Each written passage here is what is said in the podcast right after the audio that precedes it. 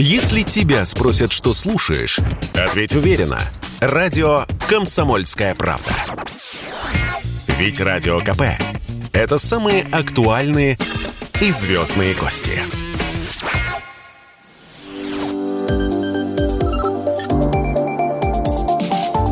Что нового в союзное государство? Добрый день, в эфире программа «Что нового? Союзное государство». Меня зовут Мария Баченина. Традиционно в завершении недели мы обсуждаем в прямом эфире с экспертами важные события в союзном государстве. В Беларуси продолжаются совместные с Россией военные учения «Союзная решимость-2022». Начались они 10 февраля в Беларуси и продлятся до 20 февраля. Но некоторые российские подразделения уже начали возвращаться в военные гарнизоны. Окончательный вывод войск будет осуществлен 20 февраля.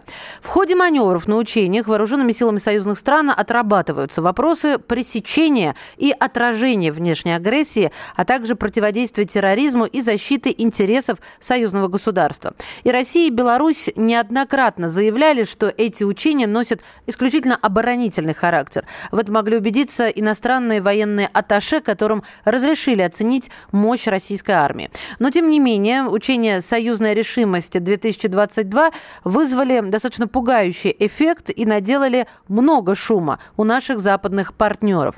С нами на связи эксперт Ассоциации военных политологов, заведующий кафедрой политологии и социологии Российского экономического университета имени Полиханова Андрей Кошкин. Андрей Петрович, здравствуйте. Здравствуйте. Насколько высок статус вот этих учений? Прежде всего надо сказать, что об этих учениях договаривались заранее, то есть это плановые учения. К тому же в нем были заинтересованы верховные главнокомандующие, а следовательно, важность этих учений определяется тем, что они проходили на фоне вот беспрецедентного информационно-пропагандистского наката против России и против Белоруссии.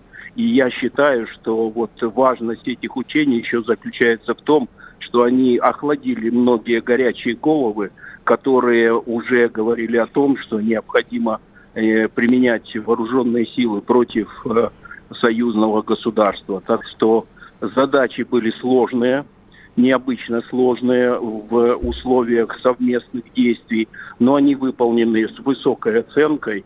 И на сегодняшний день э, завершаются учения, а самое главное, убывают подразделения, которые принимали учения, а за ними следят все – кто пытался обвинить нас в том, что войска останутся в Белоруссии.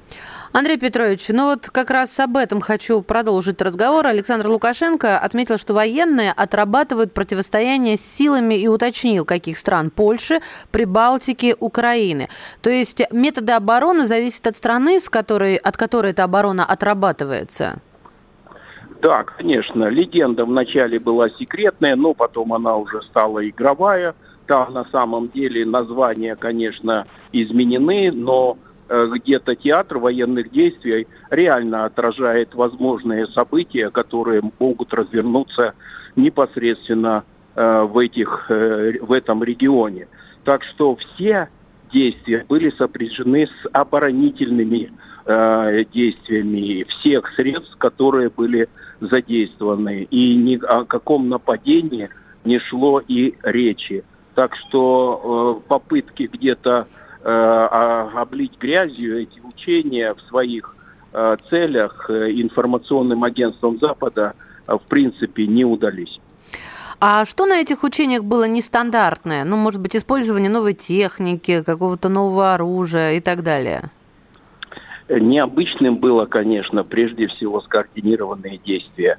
Почему? Потому что это всегда сложно. И представьте, если три месяца собираются на учения э, какие-нибудь э, силы НАТО, а, и все время недовольны тем, что они не могут то проехать, то у них проблемы с Шенгеном, то и у них нет стыковки по э, э средствам связи. У нас мгновенно перебросили за десятки тысяч военную технику высокотехнологичную, в частности, допустим, зенитно-ракетные системы С-400 «Триумф», и, естественно, прибыли а, прибыли подразделения, которые а, непосредственно обозначали соединение части, из Южного, Восточного округа, задействованы из Западного округа. И самое главное, это из дружественной нам Белоруссии.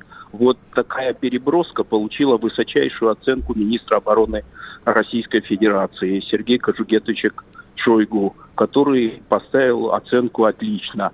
На сегодняшний день высокая степень мобильности, конечно же, это успех. Ну, об этом э, наши оппоненты уже убедились во время операции в Казахстане. Так что мы умеем быстро, четко перебросить войска, и они тут же э, инсталируют свою высококлассную технику и приступают к боевому дежурству. Спасибо. Как это было?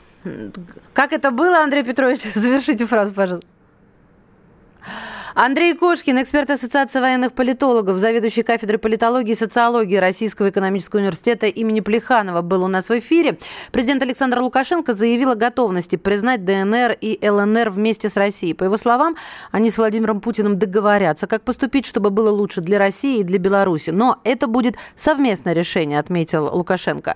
Белорусский лидер считает, что конфликт на Донбассе мог бы быть остановлен при желании руководства Украины. Я напомню, Госдума России приняла обращение к президенту о необходимости признать ДНР и ЛНР. Владимир Путин пока не ответил на обращение депутатов, но принял его к сведению. У нас в эфире политолог, шеф-редактор портала rubaltic.ru Александр Носович. Александр, здравствуйте. Добрый день. А скажите, пожалуйста, вот у нас вопрос решен или нет? Э, ну, в России я имею в виду. Госдума, да, а дальше пока нет, как мы видим. Каковы перспективы, как вы считаете? Судя по последовавшему после решения Госдумы заявлению президента, это голосование Госдумы нужно было для того, чтобы продемонстрировать э, Западу, э, что Минские соглашения для нас не священная корова. Э, если со стороны Украины и поручителей Украины, Франции и Германии, а также ее главного покровителя США не будет прогресса в выполнении Минских соглашений, то Москва может от них отказаться. А, поэтому переоценивать это голосование Госдумы я бы не стал. А, Путин подчеркнул, что Россия по-прежнему привержена а, Минским соглашениям и рассматривает как базовый вариант интеграции ДНР и ЛНР обратно в Украину при условии ее федерализации, при условии защиты и уважения пророссийских русскоязычных граждан Украины, включая тех из них, которые поддержали независимость Донбасса в 2014 году. Угу. Но вот если мы предположим, что Россия признает, и следом Беларусь тоже, Донбасс, э, ДНР, ЛНР, как поменяется геополитический расклад? Можем прогноз какой-то составить? Но это будет выход на новый уровень эскалации в отношениях с Западом, потому что одно дело, когда Россия всячески пытается подтолкнуть Украину а, к восстановлению а, ее территории а, и возвращению а, утраченных отраслей. А другое дело, когда она ставит крест на этих попытках а, и, в общем, дает понять, что Украина безнадежна и восстановлению в былых границах не подлежит. То же самое касается Республики Беларусь. Но Если ведь... она поддержит решение России, то это будет э, э, новый уровень эскалации конфликта в отношениях Минска с западными странами. Все прекрасно понимают, что, скорее всего, да нет, ну 99,9% а Украине не быть вот в прежних каких-то своих границах, то, о чем вы сейчас говорили. То есть эскалация с Западом, а, она неизбежна, эскалация конфликта с Западом, она неизбежна, получается. Признаем, не признаем, то есть тут э, как бы неважно этот момент уже. Уровень этой эскалации будет разный в зависимости от того, признаем мы или нет. Вы правильно сказали, что Украина в прежних границах невосстановима, потому что вопрос о Крыме уже забыли практически все. А, то есть все исходят из того, что де-факто Крым а, российский, а, и про непризнание де юре его российским говорят разве что так, э, чисто риторически. А, но Проблема Донбасса – это следующий уровень. А если Россия а, и его признает более не входящим а, в состав Украины, то а, конфликт э, с Западом и конфликт с Киевом будет э, значительно выше, чем а, по уровню напряженности, чем он есть сейчас. Спасибо. Александр Носович, политолог, шеф-редактор портала rubaltic.ru был в эфире «Комсомольской правды». И настоящий мужской праздник дорогие мужчины могут провести по собственному велению и хотению, чем заняться без, не без помощи телеканала «Белрос». Подробности в афише Союзного государства. Здравствуйте, друзья! Сегодня я хочу обратить ваше внимание на один из самых любимых дней всех мужчин – 23 февраля. Я не знаю, какие планы у вас, я готов провести весь день перед телевизором, потому что телеканал «Белрос» собрал в этот день достойную мужскую коллекцию. Во-первых, пронзительно честная окопная правда режиссера Сергея Микаэляна «100 солдат и одна девушка». Знаете, это один из немногих военных фильмов, ценных не батальными сценами, а именно диалогами героев. Во-вторых, сногсшибательная по своей красоте философская притча Анны Меликян с Гошей Куценко в главной роли «Марс», где главный герой пытается, по сути, ответить на три главных мужских вопроса. «Кто я?», где я и зачем я. Если существует где-нибудь список самых мужских фильмов России, то взрывная драма «Экипаж» 2016 года обязана быть как минимум в тройке лидеров, хотя бы потому, что первый пилот экипажа Владимир Машков, а второй пилот Данила Козловский – вот вряд ли вы сможете представить себе более мужественный тандем. Ну и праздничные застолья 23 февраля определенно скрасят концерты Родиона Газманова. Белрос дарит вам его живую концертную программу «Моя гравитация», ослепительное шоу Валерия Леонтьева и фильм-концерт «Россия спасается. Знайте». В общем, то, что надо для празднования любимого мужского праздника. С наступающим, мужики! Что нового в союзное государство? Программа произведена по заказу телерадиовещательной организации Союзного государства.